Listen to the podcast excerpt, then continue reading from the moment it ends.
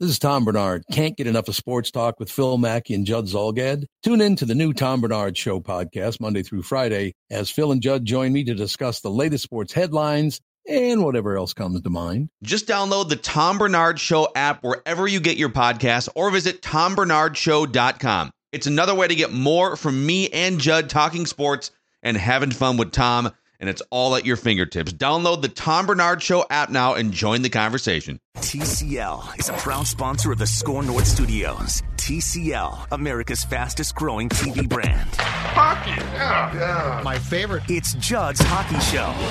Time for Judd's Hockey Show, July edition. Zulgad, Lindsey Brown, Declan Goff. And uh, first of all, guys, I would like to wish you a happy Brian Rolston Day. Yep. On this date in 2004, Which a special day. Lindsey's one of Lindsey's favorite childhood players The best. signed with, with the Wild and redefined, at least for a brief period of time, the shootout by stopping just inside the blue line and shocking goaltenders by, as you like to say, letting go with a clapper. Is there anything better than a player on your hometown team who is good but not great, but plays like he's out there to like he's great? Just like that that feeling around him. He had an aura about him. That was my second jersey I got for my, I believe, my 12th, 11th birthday. The red, the red jerseys with the circle wild right one. when they came out, that was right when those to be honest, started, uh, right? because I have the frame of a 12 year old still at uh, 26 and a half, to Lucky. be precise. Uh, I I wore that jersey up until like two years ago, and it was basically a crop top. I, I wore it proudly. Prove it. Proudly. It's hanging Do in we my. pictures? Can you put it mm, on? There might be. I will let you know. Oh what my- we what was your must. first jersey? A Gaborik. Gaborik? Gaborik, yeah. Gaborik. You ha- it had to be Yeah. Gaborik, right? I like- think Gaborik was mine Yeah. too. And I was ten when I was a youth hockey player. When I was still skating out once in a while, it Sure. was not pretty, but it was definitely. I wore that jersey to practice one time, and it was not a jersey you would wear to practice. Right. It was skin tight. I You would- could have got a Brunette. Uh yeah. A Bruno, a 15. He didn't come. He didn't come around. He wasn't there initially, was he? No. That, that's But pretty thing. quickly. Yeah, it's y- you're 2003 had what? Brunette jersey, a Walz jersey, Yep. Pierre- Gaborik Marc for Bouchard- sure. Pierre-Marc Bouchard. 96, yeah.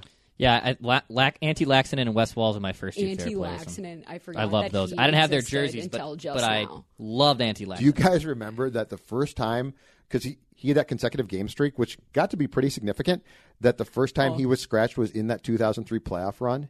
I They finally scratched him, and it was a huge storyline is lost. I have It was idea. a huge deal, Really? because it's like he's but he's Like got Cal the, Ripken, but he's got, like? well, but he, he's got the consecutive games. They're Jacques like I don't care. Yeah, J- Jacques. me- Well, I don't care. I, I play who I play. Trap. They trap. Rolston, though, you're you're right, LB. That's a great one. He was because he wasn't a great player, but he was a really good player. he player. was But unabashedly you're right. authentic. That's what he was. You know who, who else I, I felt was like that, and he probably wasn't as good as Rolston, but he certainly had his um, had his strengths. Wes Walz, Yes. like Wes Walz, was never going to apologize for being Wes Walz, and you never looked at Wes and were like, "Man, that's a great player," but he did things well and carried himself with a confidence that that in hockey parlance is like that guy's captain material. He had the I'm going to be the hardest worker on the ice personality, and, um, both just in his actual personality and then in his player personality when he when you saw him. Like he just had that tenaciousness, and Rolston was just, I guess Wes Walz was Brian Rolston light.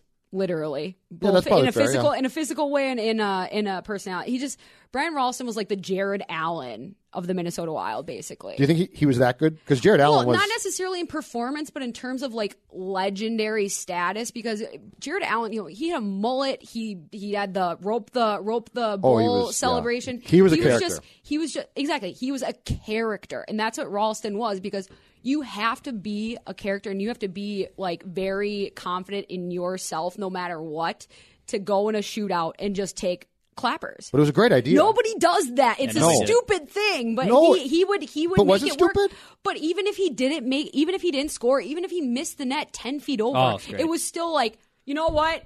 Kuda, props to you, man, for even trying because that just shows that he had balls. I mean, between Rolston, Marc Bouchard's spinorama, and even Gab, uh, Koivu's to- backhand Which toe used to drag, work. Used to Yeah. work. fill Like the Y'all wild. come in from it the stopped wide, working slide when, when in you your guys were like DMs. four years old, but that's okay. First of all, no, we weren't. The Wild had like one of the best shootout lineups there was. 'Cause- yeah, it was because just they, it was eclectic. Yeah, you never very- knew what yeah. you were gonna get. You never knew. It was the best. That's podcast now. yeah. Okay, so wait, I, I- I've got a quick Walz story for Mm-hmm. you as far as his his work ethic and uh, his diligence towards the game of hockey. Wes Walz was the only guy I've ever seen who who when the crowd was gone post game, we'd go back up to the press box. He would come out in sweatpants and skate, and like work. Hell I don't know if he was working on equipment things or his own game or not happy about something, but I don't think I've ever seen being in the press box long after the crowd is gone and the game is done. Mm-hmm. That's I don't awesome. remember another player in the time that I've covered the North Stars are wild coming out on a regular basis and skating. Yeah. And that's the thing. But think I- about that. I think hockey fans, and especially here, because most of us have played, we often view like Minnesota Wild players and just players in the league in general with the lens of being like, would I like them as a teammate? Would I want to? Would I want to go to war with this guy? Would I? Would I want him around? Would would would he help us succeed? And that's where you. That's why you see fans gravitate towards players like Brian Rouse and like Wes Walz because they would you would want them on your team. And they they had that kind of pure old school hockey approach but they also had the understanding and I suppose some wisdom that they knew that not everybody else was like this and that was okay that maybe to get somebody else to their best level and their best game they needed to do something completely different or be just like a clown or whatever. They they respected the purity but they understood that that's everyone's not them and that just because they're the ones skating out there it's Right. easy to be like well they're out there working and getting things done that's how they're improving not everybody not everybody gets better by doing that but he knew that he did and he respected how other players uh, prepared themselves and that's what made them special Okay, we're recording this on Monday, July the 8th. Free agency is still going on. There are still some players left out there, but the big names are basically, not all, basically gone. Which is pretty much always with free agency it's first Absolutely. week and then it just trickles down and then you're like then you get players where oh i didn't know that he existed in this So we we recorded a week ago Mm-hmm. and talked extensively about what- what the Wild had done, the Zuccarello signing, and Mm-hmm. yeah, I've heard different philosophies on that. But let's go league wide now. okay What do we think uh, after having time to uh, digest things like uh, like Lee going back to the Islanders, Panarin going to the Rangers? What do we think about who did what here and and who substantially improved themselves for the 2019-20 season and who might have blundered and taken a step back? I, I like New Jersey, as I've made it very clear over the last few weeks. I think I really, I, think really like what they're doing, and that that's an easy one. Uh, I loved Dallas going to get Joe Pavelski. I think that pushes them over the top as well, and I, I think the contract, even though it's three years and a lot of money, uh, I don't see Pavelski's game slowing down. So I, I've I've dug that contract as well. And then are we just doing winners right now? Yeah, sure. Just winners. Yeah, let's start with uh, that. Uh, because I, I think those two teams are are the ones that have, have shown a, a ton of improvement. The like Colorado, I, I I'm confused a little. They made the nice trade with Toronto there, and that was probably their big move. But Yes. I, I expected them to be bigger buyers with all that cap space, and maybe they're just holding on to it for for next season. And that Colorado move, just so everyone knows, in case they, they haven't, that are, are you talking about the Kadri trade? Yeah. Yep. So Toronto sends Nazem Kadri to Colorado uh, with uh, somebody I didn't write down their first name, Rosen, and then a third round 2020 pick, and then Toronto. Colorado then sent back to Toronto Tyson Barrie, the defenseman, who's a really good defenseman. Yeah, really good defenseman. Really good defenseman, which they obviously need. But they're going to and and the Avs have a ton of defense Yes, that, now. obviously. They, Their they have- first round pick they, also They was a are what the Wild's defensive stable was like three years ago, and before Sure. we knew every, how everything was going to shake out.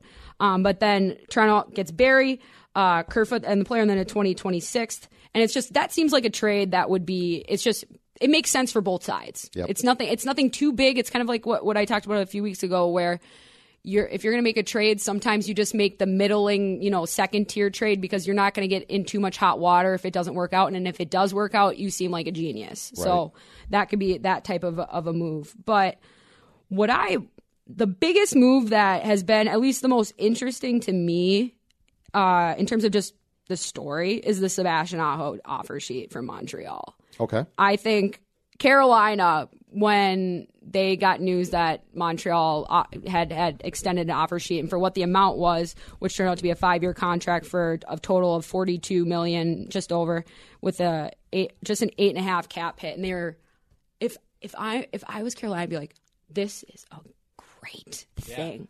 Right. What is Montreal doing? because the amount. That's the thing. It wasn't anything crazy. So like, if you're going to do And an offer sheet, that was- you do it big. And that was a first, second, and third round pick compensation, Right, correct? but- where, right. where the where the, the next one up is like four first right, round picks, right? And which that, nobody would, right? And that's crazy. and that's where the restricted free agency gets so crazy because the dollar amount that is is what sets everything up. Because as you said, Judd, and what you've been apprehensive about with signing like a Mitch Marner to an Yes. offer sheet is the fact that it would demand a compensation of at least four first rounders, and that's just a huge haul even for the even in NHL standards. And but you have to strike this weird balance because if you go too low, like what Montreal did, there's no chance you're going to get them. You're, there's no chance because Carolina just looks at that said that's pretty close to what we were talking about anyways. Yep. And and clear, as the story has kind of dissipated and people have gotten kind of a back back door um, understanding of what happened. Like so, Aho's agent was basically orchestrating, tried to orchestrate this whole thing, and it did not work out for him.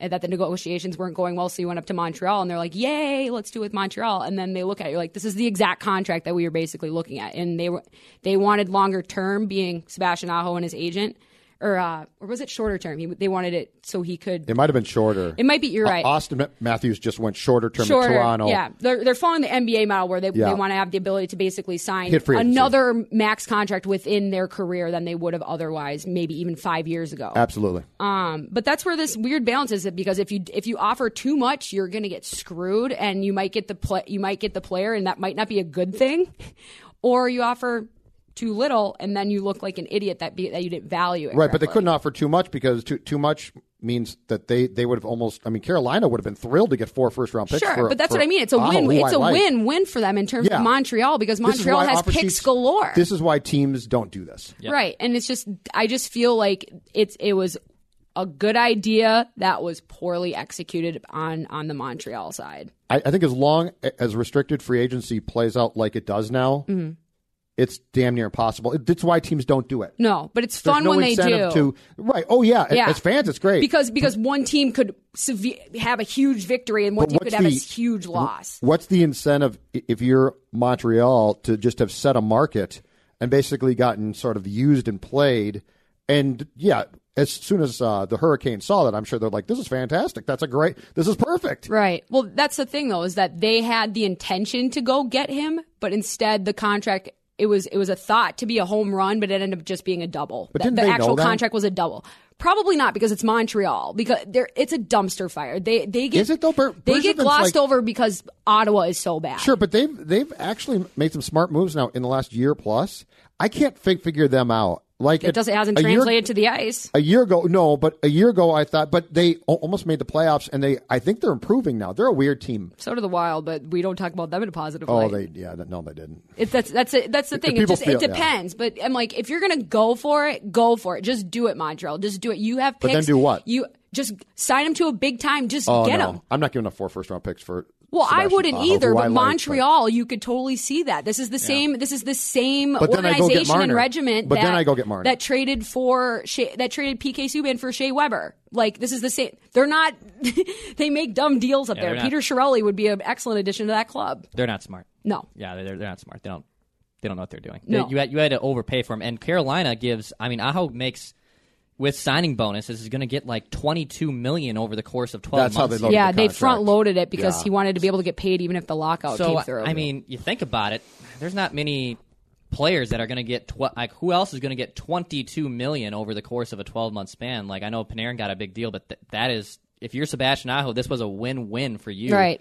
Because you got paid. Oh, yeah. and you got to stay in Carolina, And it's five years. He, he signed that offer sheet knowing like. Well, I'm going to get signed back in Carolina. I have no. He had no intention of actually wanting to play in Montreal. Well, Sarah Sarah Civian, who covers who covers the the Hurricanes for the Athletic, who has quickly turned into a cult like star in the hockey community. I am a proud member of that. I of did that not community. See her in downtown Raleigh over the weekend. I was looking for. her. Did not see her. Just Declan, you didn't pointing that see out. anything. Did not. You Yeah, I didn't was gonna see say, any. if you- you're as drunk as you probably were in Yeah. Raleigh, then you didn't see. Yeah. there, there were I no got a- new there were no Lindsay's new right. memories made I for got you. on, I got on a scooter. That was probably a bad Oh my decision. God. And uh, yeah, That was stupid. But but she Yep. she's been she was on top of it and and she was very critical of what that she's she's been getting a ton of flack on on social media because the the Canadian you know Canadians fans have been getting after her because it's a it was a dumb it, it, like I said great idea poor execution and she was being very honest about it and she she this whole thing could not have worked out better for the Carolina Hurricanes. Sure, but this is what. But but there's a lot of people who are like, why aren't more guys signed to offer sheets? And this is why they Right. don't do it. Right, It, it just no. makes it makes no sense. And in a league that's typically very out- conservative in their decision making in general, Yes. yes, it's that's a it's that's definitely a deviation uh, from the norm. And then the other team that I think is has really done the best is is the Islanders. The Anders Lee deal to me, I can't believe they got him to sign that deal. It, he took wanted to be way there. less. I know, but that's that. But that's the thing. It's like it's a perfect storm and a perfect I like what I, I like what they did, except for one thing. What? the goaltender thing? I don't get. Oh, Rob Lehner. Why by letting him walk Yes. or for who they brought in? Well, both of them. One, one, you you just allowed a, a guy to walk who was basically willing to take your price. Something had to have happened there behind the scenes between uh, Mm. Lehner and Lou Lamoriello that we don't know because that was very odd. And then they brought they brought in the guy from Colorado, Simeon Varlamov. Yeah, Varlamov, and I'm he's okay, but I just don't gets get hurt that. a lot, and he's not exactly a person of great character. I don't get that one. That surprised unless the Islanders think that Lehner's going to drop right off the face of the earth now and be terrible, and they know something that we don't know. Oh. Th- that one surprised me. But Lee going back is great, and he clearly from day Mm-hmm. one had every intention of trying to go back there. I think I, I'm not. This could be completely. This is my, this is what I think Lou Lamoriello was thinking when when this move this move is made. I'm thinking that Robin Lehner had a great year. He won the Bill Masterton Trophy for Comeback Player of the Year. Obviously, great story. He's had, he struggled with addiction issues and, and is definitely a role model for anybody who has that. And especially as a goalie, when you have it's just you have to have a certain brain. I think everyone who listens to this podcast would probably agree that I think a little bit differently than most than than you two and most. Sure. Um, but he hasn't been uh you know every day get put the team on my back starting goaltender in this league outside of last year. And that team as good as it was and as good as some of their pieces are it got lucky a lot. It got it it, it was a good team but there it was definitely a team of destiny where a lot of things went their way early because you don't nobody expected them to be good. John tavares walked. Like everybody expected them to be bad. Right. and so that's the thing where it's it just you kind of get taken away with the narrative of of that. And it's kind of similar to the situation that the Vikings had with Case Keenum. You're like is this repeatable? Is this who he is or is this an outlier of a year? And I think Lou Lamoriello with all of his experience and sometimes that experience leads you to make the wrong decision.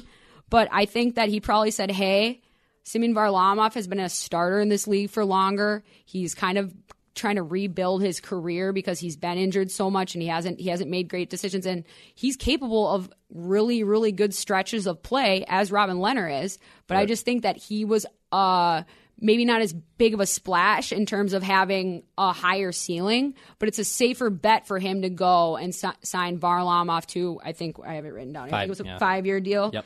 and and for money that isn't bad really at all. It's, it says uh, where'd it go? Lehner Lehner signing one year for five million. That's the thing. And then Took. Varlamov is four years at five million as well. Five million dollars for both. Five million dollars a year for Simeon Varlamov is a very fair deal. That just surprised me. and and I think that's probably what the thinking is. It's probably something completely different, but that's that's that's what I Well, think. that's why I think it's a win for Chicago. It's a win for Chicago because they're taking a bet on this guy to help stabilize in- in the net if Corey Crawford Correct. still is, is broken. Absolutely. And and if he goes off and is Vezina candidate again and, and, and the and the Jennings winner, well then if if Chicago gets their goalie in place, they're back. They're automatically back. Yep. So well, and then they can manage his workload, Yeah. and they can do like what they did with Braden Holtby in Washington a Oh, couple you mean years ago. Do you mean teams not playing their goaltenders too much? Oh, Mm-hmm. we're going to talk about that Right. sometime else. That's I'm not familiar with that. but I, that. I think that's a good thing for Chicago is they they get their solution. oh, I'm goal. with you. Yeah. Perfect move Yeah. for them. It could Absolutely. could not work out better for for both Lehner and Chicago in terms of he, him getting another one year deal. Another. It seems like now that there there are prove it deals. And then there are players like Lehner or like where they're they just end up being late bloomers and then they do it for a year, but you almost need to reinforce it again, prove it again. Sure. And and that's the thing. And and Chicago, you're absolutely right, Declan. they have pieces, and it's just because there's been some inconsistency on the back end, and if they are able to stabilize that and have a backup goaltender, should Corey Crawford, I don't know, get injured or play go to hell, you have somebody who's not just capable of of holding down the ship, but someone who could help generate new success for your team as well. And both are on one year con- last year their contracts. Corey Crawford's Chica- done after this year. Shockingly, Stan is managing this this rebuild incredibly well. And mo- more and more teams are going with the co uh, co goaltender philosophy, which makes 60-40 more than Absol- more than uh, 85 15. Absolutely, makes perfect sense. Yep. Okay, my favorite, my team that won because they, to me, have set the blueprint for what should be done here. Mm-hmm. The New York Rangers. Oh, They are they are setting the blueprint for how you do it. they are Okay. they you are send a they letter. are killing you it. send a letter to your fan base saying, "Folks, we're bailing on things Yep. here, but we've got a plan here." Gone are the five years. This is a rebuild. It's going to take five years. The, Two and a half The now. Senators thing is ridiculous because you can't tell people, "Hey, in 2023 or 2024, we're coming." Right. This has to be done quickly. The Rangers did this perfectly. They did. They they stripped away, created tons of cap space, Mm-hmm. signed Panarin, who I absolutely love. Yep. Everything the Rangers are doing to me is the blueprint for how you do it now. And, Yep. and I don't know if In it's an going to work, expedited fashion. but If you wanna turn it around quickly, in an yeah. expedited fashion, but to make yourself attractive quickly as well. Yep. Like everything that that they have decided in their direction here now makes Mm-hmm. perfect sense. And if I'm the Wild, I look at this and be like, "That's that's us. That that can be us. Could If be us. can- It could be. if we can do this correctly. But that Yeah. also means trading, making some tough trades. Exactly. That also means making decisions that are not going to be immediately popular and being, and this is the thing I like most, being very public and open about that. Mm-hmm. You know, not trying to hide stuff. So when you trade a guy, you you acknowledge. You know, the worst thing Craig did was was at the deadline setting that deal out to uh, season ticket holders, saying, you know, we are very much still trying to compete and be. No, that's not what you're doing. That's fine too. Right. You are the message that you're sending with these trades is you're going in a different direction, and I think if you're transparent about that, no one faults you. Right. So what the Rangers have done, not just within the past few weeks, but basically as a philosophy for the last what now year plus two years, Yeah. strikes me 20 months maybe. 20 months. Yeah. Strikes me as the absolute ideal if I was a wild fan of what I want. And that's being transparent with the fan base and your veteran players who can't be traded. And that's also comes back again to why you don't sign a guy like Zuccarello to a five year no move uh, clause contract. Right. Because that's what you don't want. That's the corner you don't want to put yourself into yet. Someday you do. Right. Just not now. And that's the thing, Judd, and that and that the the Rangers and and the, the Jets even a few years ago are, showed signs of this just a little bit longer. That you have the honesty is the big thing because as as much as we like to say like fan stuff doesn't matter, it matters and it matters in hockey markets because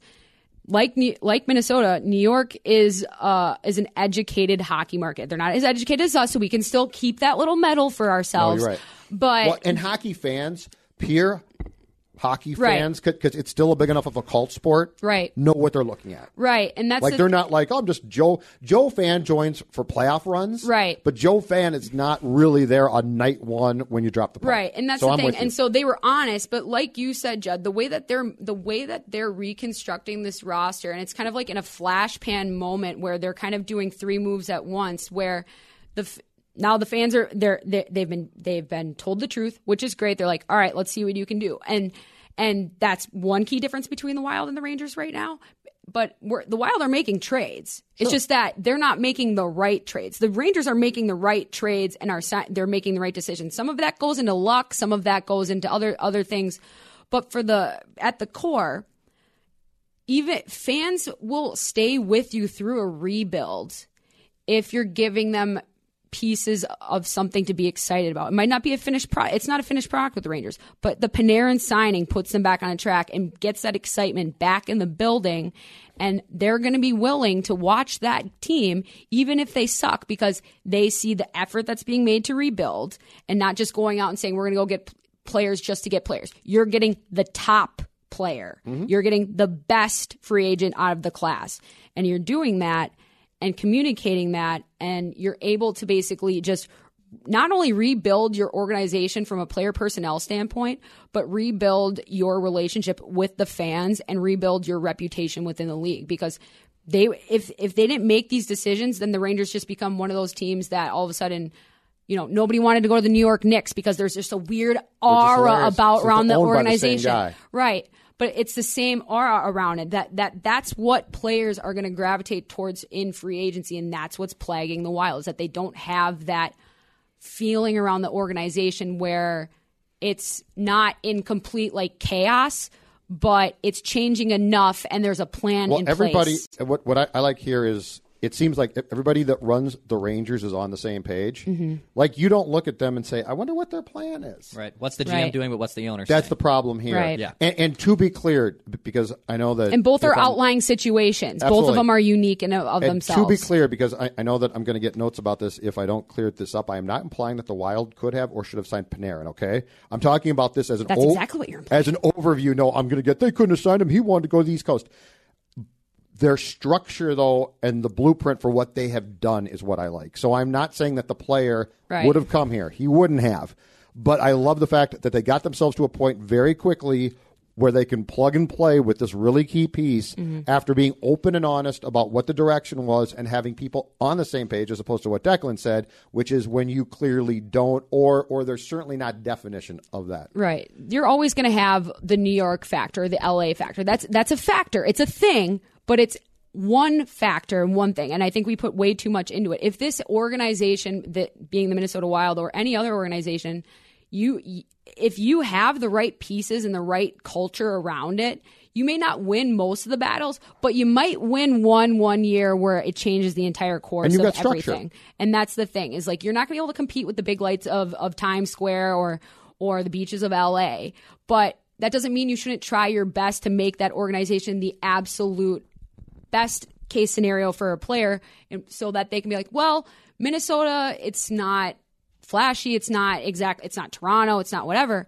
but it's a good place and it's it's still a decent market that you, all you need is to win one battle. Well, and it's not going to happen every year, but it might happen if you keep doing that. And the perception of the players who might join your team, i.e., uh, Joe Pavelski, is Mm-hmm. you can win a cup. Yeah. He went to Dallas solely because he said, and he's right, they could win a cup. Yeah. You don't look at this team right now based and on say, who they have on roster and, Exactly. and the decision making processes and and and uh, tendencies that the management has made thus far, and they're investing in their vision. Biggest loser thus far. Let's start with Declan here. Florida. What the hell is Florida doing? I don't understand. Some people like what they've done. I well, I love being wrong, so I'm sure I'll be wrong here in six months. But You admit it though, and we uh, love it. Yes, I do.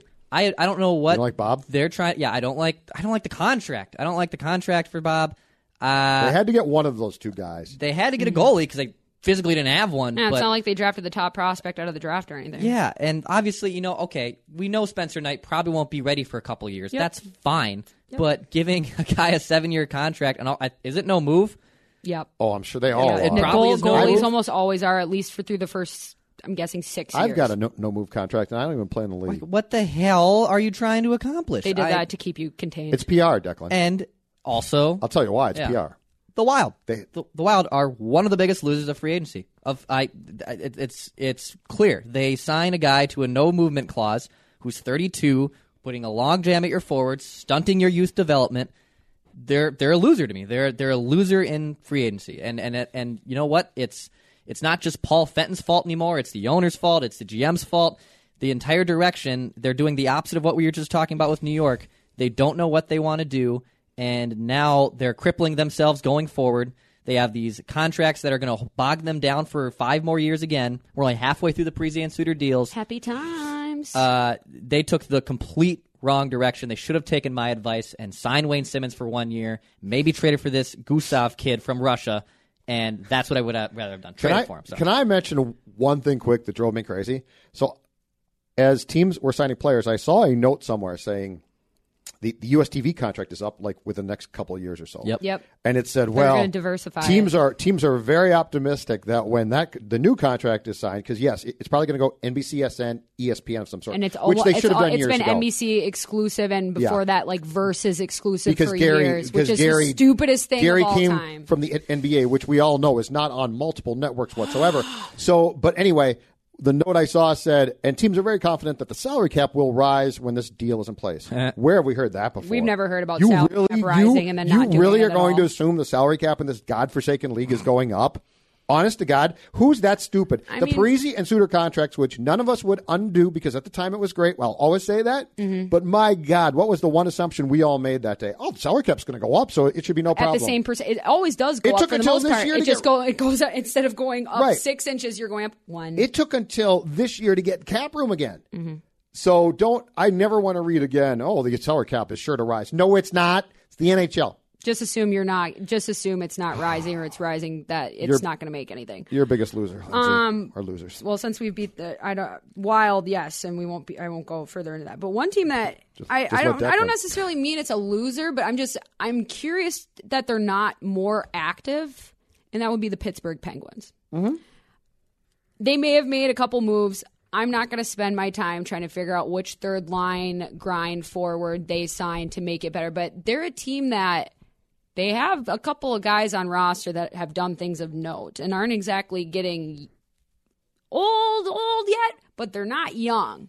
And and i think that it was weird after they won that their back-to-back cups that you know washington goes on and went, beats them beats them and overcomes this the giant monkey off the back and the whole thing. I, I think if pittsburgh wins that series i think they put they have just as good a chance as anyone to to win that cup and that changes a lot of their decision making going forward. But with Sidney Crosby and Malkin and and I, I did, I'm not sure if they've re-signed Matt Murray yet because I know that he has he's due for a contract. I'm not sure if that I forget, but you have these superstar, transcendental, you know, generational talents, and I'm not sure where exactly they are with their cap situation. I'm guessing that it's pretty tight, and especially when you have players like Chris Letang who are great players when they're on the ice but he's had trouble staying on the ice and to no fault of his own, both hockey injuries and just illness. He had a stroke, Stroke, and yeah. stuff like where maybe they're handcuffed a little bit like the Wild were a couple years back, where where you just like you want to do this but you just can't and it's tough to get it's tough to shed cap space there's no nba three team deal where you just say we're going to trade this guy so we they can buy him out and then they, you can shed 70 million dollars in cap space if you're creative if you can't do that in the nhl so i mean it, are could they make another run? Sure, but based on what's going on in that organization and their abilities to to kind of rework that roster, they're running out of time. And I think I I think three is still low for a cup count for. Are Sidney they black Crosby. hawking? Um, It feels like a little bit like black hawking. I feel like they're doing it less so because uh, for some reason, I mean, it's But not. It's almost it's almost the exact same, but in, for some reason, in my mind, in terms of perception, that there are more mainstays like holdovers in the Pittsburgh organization than there was in the Blackhawk organization. and the bottom has not come close to falling out Right, and then the but- Blackhawks did this every year. It seemed like they were shedding a player that was really good. The Byfuglien, Shaw, Panarin. Bickell, all these guys where they ended up performing The that kid that went every year. Right, every year there would be a player that rose to the occasion further than anybody thought and ended up being a big piece, but they couldn't pay him. So Chicago was in that type of mindset. Pittsburgh's never really been in that mindset, so maybe that's why they're struggling. But it's very similar. But I, I just, it's a weird bit. I'd expect more from them. I'd like to uh, say Ken Holland and the Oilers come on down. What, what are you doing? You're not That's a good doing. You're not doing anything. They're taking a nap. What? No, but honest to God, now this and this is why I don't Yeah. like. Listen, I'm an old guy myself, but recycling these old time GM hockey guys. I'm a mm. hockey guy. Like, what are you doing? The, what are the Oilers doing? They're not doing. Like They're looking for direction from someone. no, but can't That's you? it. But you know, to Right. our point, Chiarelli's gone now. That's fantastic. Right. Um, you've got a new coach in Tippett, who is also an old school recycled hockey guy. Mm-hmm. Holland, who became president of the Wings when his protege Yzerman came in, became GM. Right. Turned out that he still actually The- wanted to be a GM. the home the the prom date bit. and yeah, and Holland and Ken Holland did a fantastic job of building up the Detroit Red Wings in the '90s. But what's what again? Connor McDavid. Like, if I'm him, aren't you looking around and saying, "Well, we're not doing much here"? because they're not. You're absolutely right. But that's the thing. But it's is, driving me crazy. Th- This is It's if, wasteful. if you ask me Yep. a team that I, as a hockey fan, desperately want to see in the playoffs, Mm-hmm. really, really bad. It's not the Wild. That's fun as a as you know to go to games. It's not the Wild.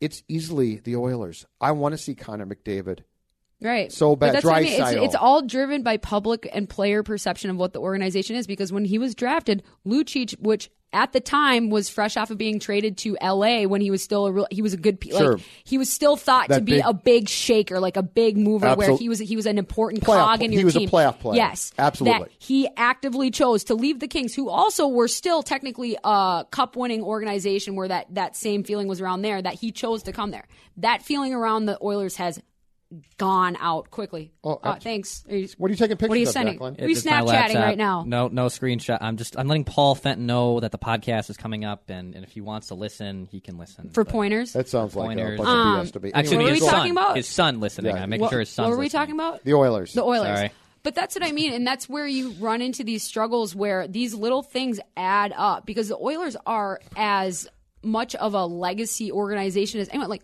Wayne Gretzky, But it's doing- the- but that's but that's it- the thing. They are that's how bad they are because they they can't get and by the way, to come there. have they gone and got goalie help? Because Chiarelli's last thing was signing Koskinen to an extension. I don't know he's After like good, seven games, But I, Yeah, I- yeah. like what are they doing?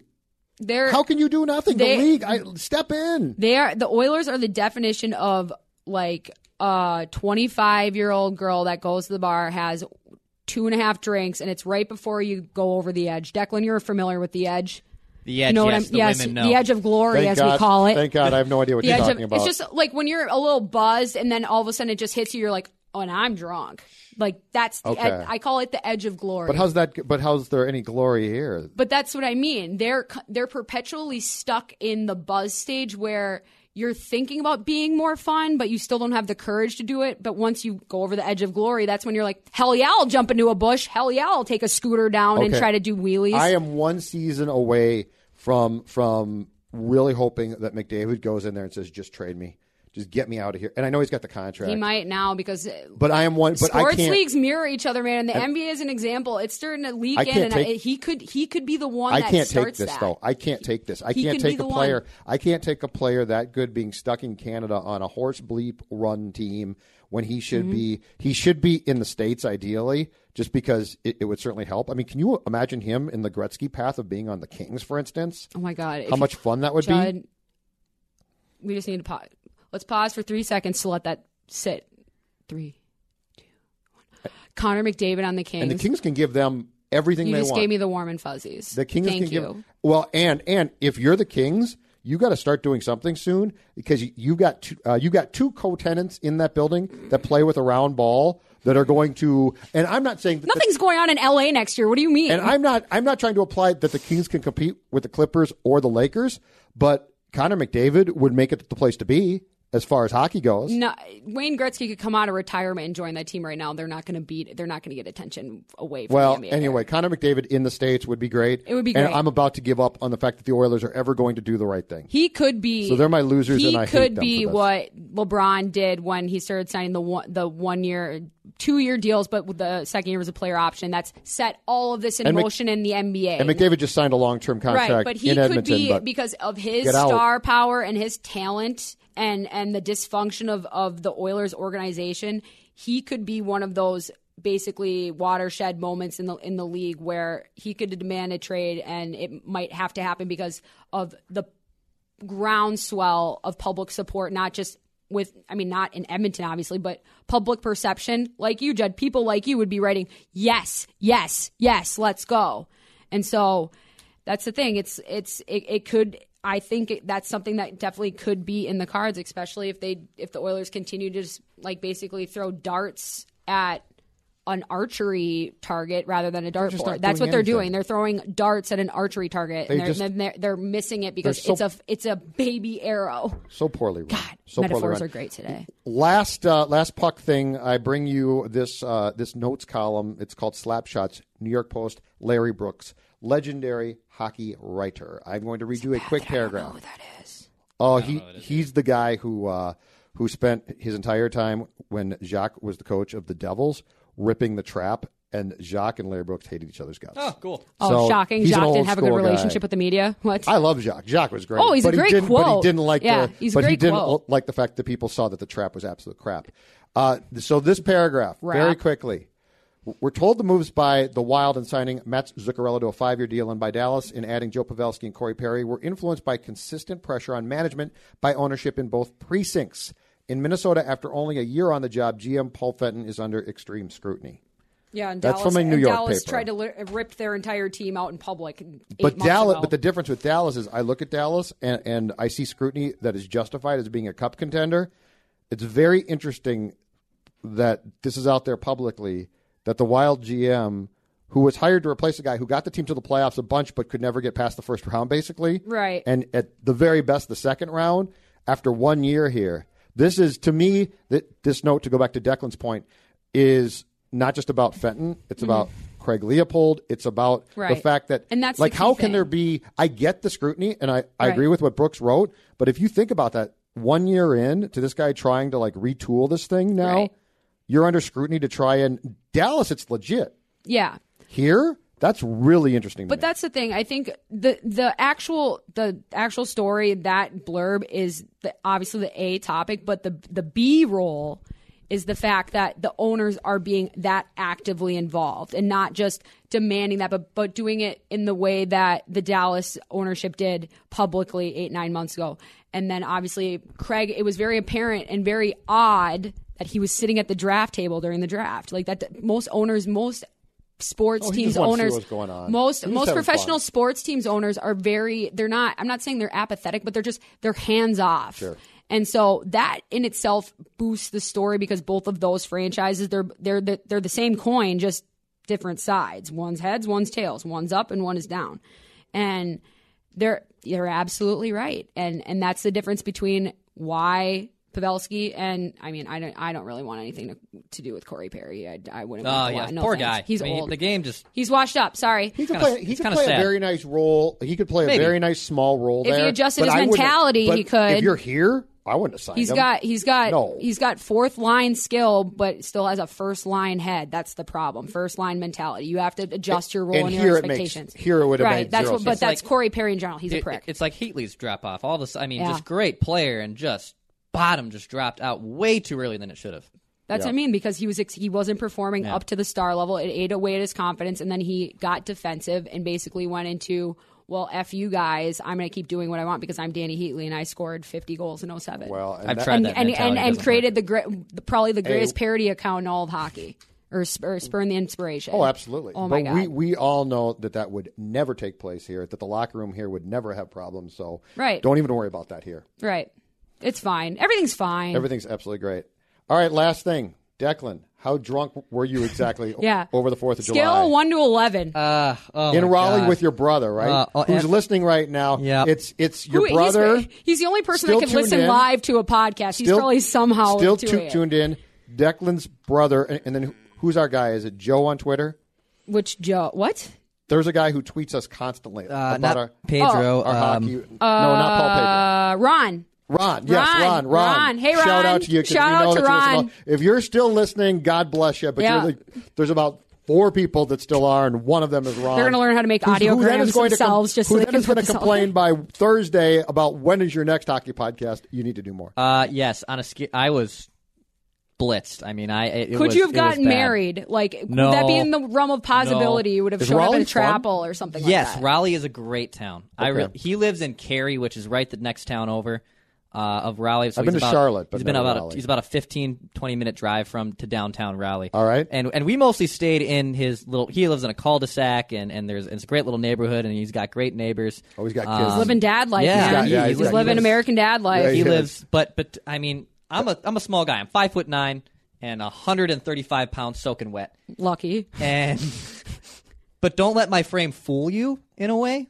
like because over the 4th of july him and i bought he bought a case of budweiser because you know holiday free advertising here and then i love my coors banquet We can because plug Budweiser. I'm, They're good uh, people. i'm insane and between both of us those those cases of beers were gone over 24 hours so that means i we averaged about 16 beers I don't feel like taking those beers down is that tough, to be honest with you. But Now, if it's- we were talking craft beers, Well, they're not when you put them in the helmets. When you have the they have the straw with the Yeah. double with the We with can- the double can- exhaust. I think I found the next Judd Athlete Challenge. If you, if you think it's Oh my not God. it's not too hard. Well, to I'm them all not down. saying it's easy. I'm, I'm just saying that you don't get royally ripped for a long time there, yeah. as opposed to like uh, provider, which Right. or size seven from the fine folks here, which will So lay you it- on the floor bunnies within three. of It, it was just beers at his house, but then Friday night we went to downtown Raleigh and, and went to some nicer bars. Dad got and- out, huh? I and li- dad got mom and dad got out. I, I got them on scooters, the electric, because their scooters are down there too. Okay, got them is on that, bad- hooked them Tell up. that's a stupid idea. no, but we were sober during then. It's The- a the- stupid idea for safety, but it's a great The bit. the the scooters really fun. We were sober for the scooters. We were we were not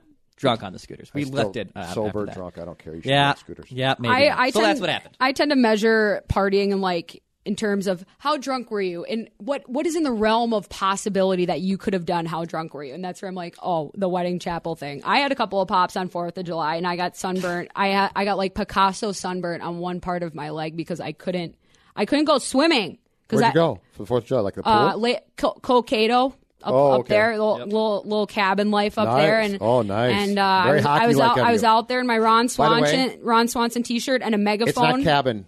For, for hockey people, Dude, not it's not called A, cottage. it's called no, a cottage. No, no, no. Hockey no, people in Canada no, call it a no, cottage. No, Pierre cottages. Pierre LeBrun was at the Not a co- college. no, nope. I Cottage. that that that that Pierre LeBrun. Just because Pierre Pierre LeBrun says it's a cottage doesn't mean it's the thing. But cottage. we it was it was a good time, but but I was not nearly competing at the uh, at Yep. the level that Declan Sat, was. sat on Saturday, my last full day there. We didn't even drink because it was they had to could, take a break. We had to break.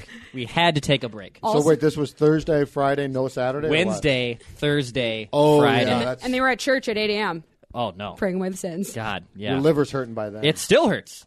Still hurts. It's been I- I- 72 it- hours. It, still hurts. I, I would think it would. It sounds like a, it sounded like a great that's time. what I'm jealous. What'd you do on the fourth, Judd?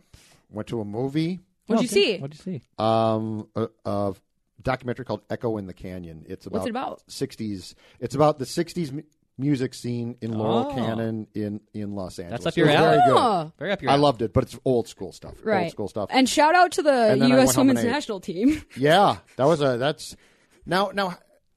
What's more competitive, W- women's hockey, which has Canada and the U.S. as really good teams, or soccer?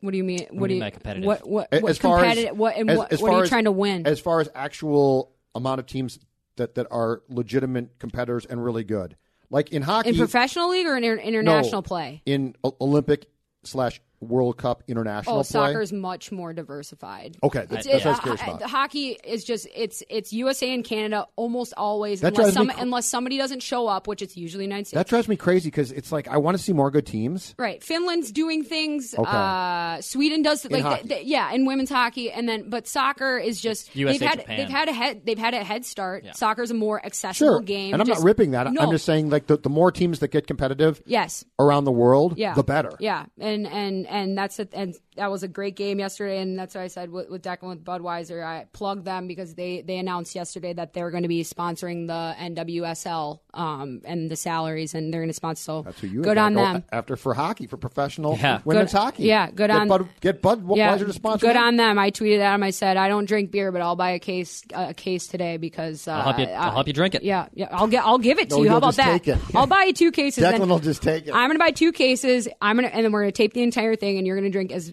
Well, we won't, we probably shouldn't do as many as you can because then you're it's that's too that's like a frat party. Yeah. you don't want to Yeah, do that. I- yeah. let's get an IV in you first. Okay. all right, All right, we're done. bye.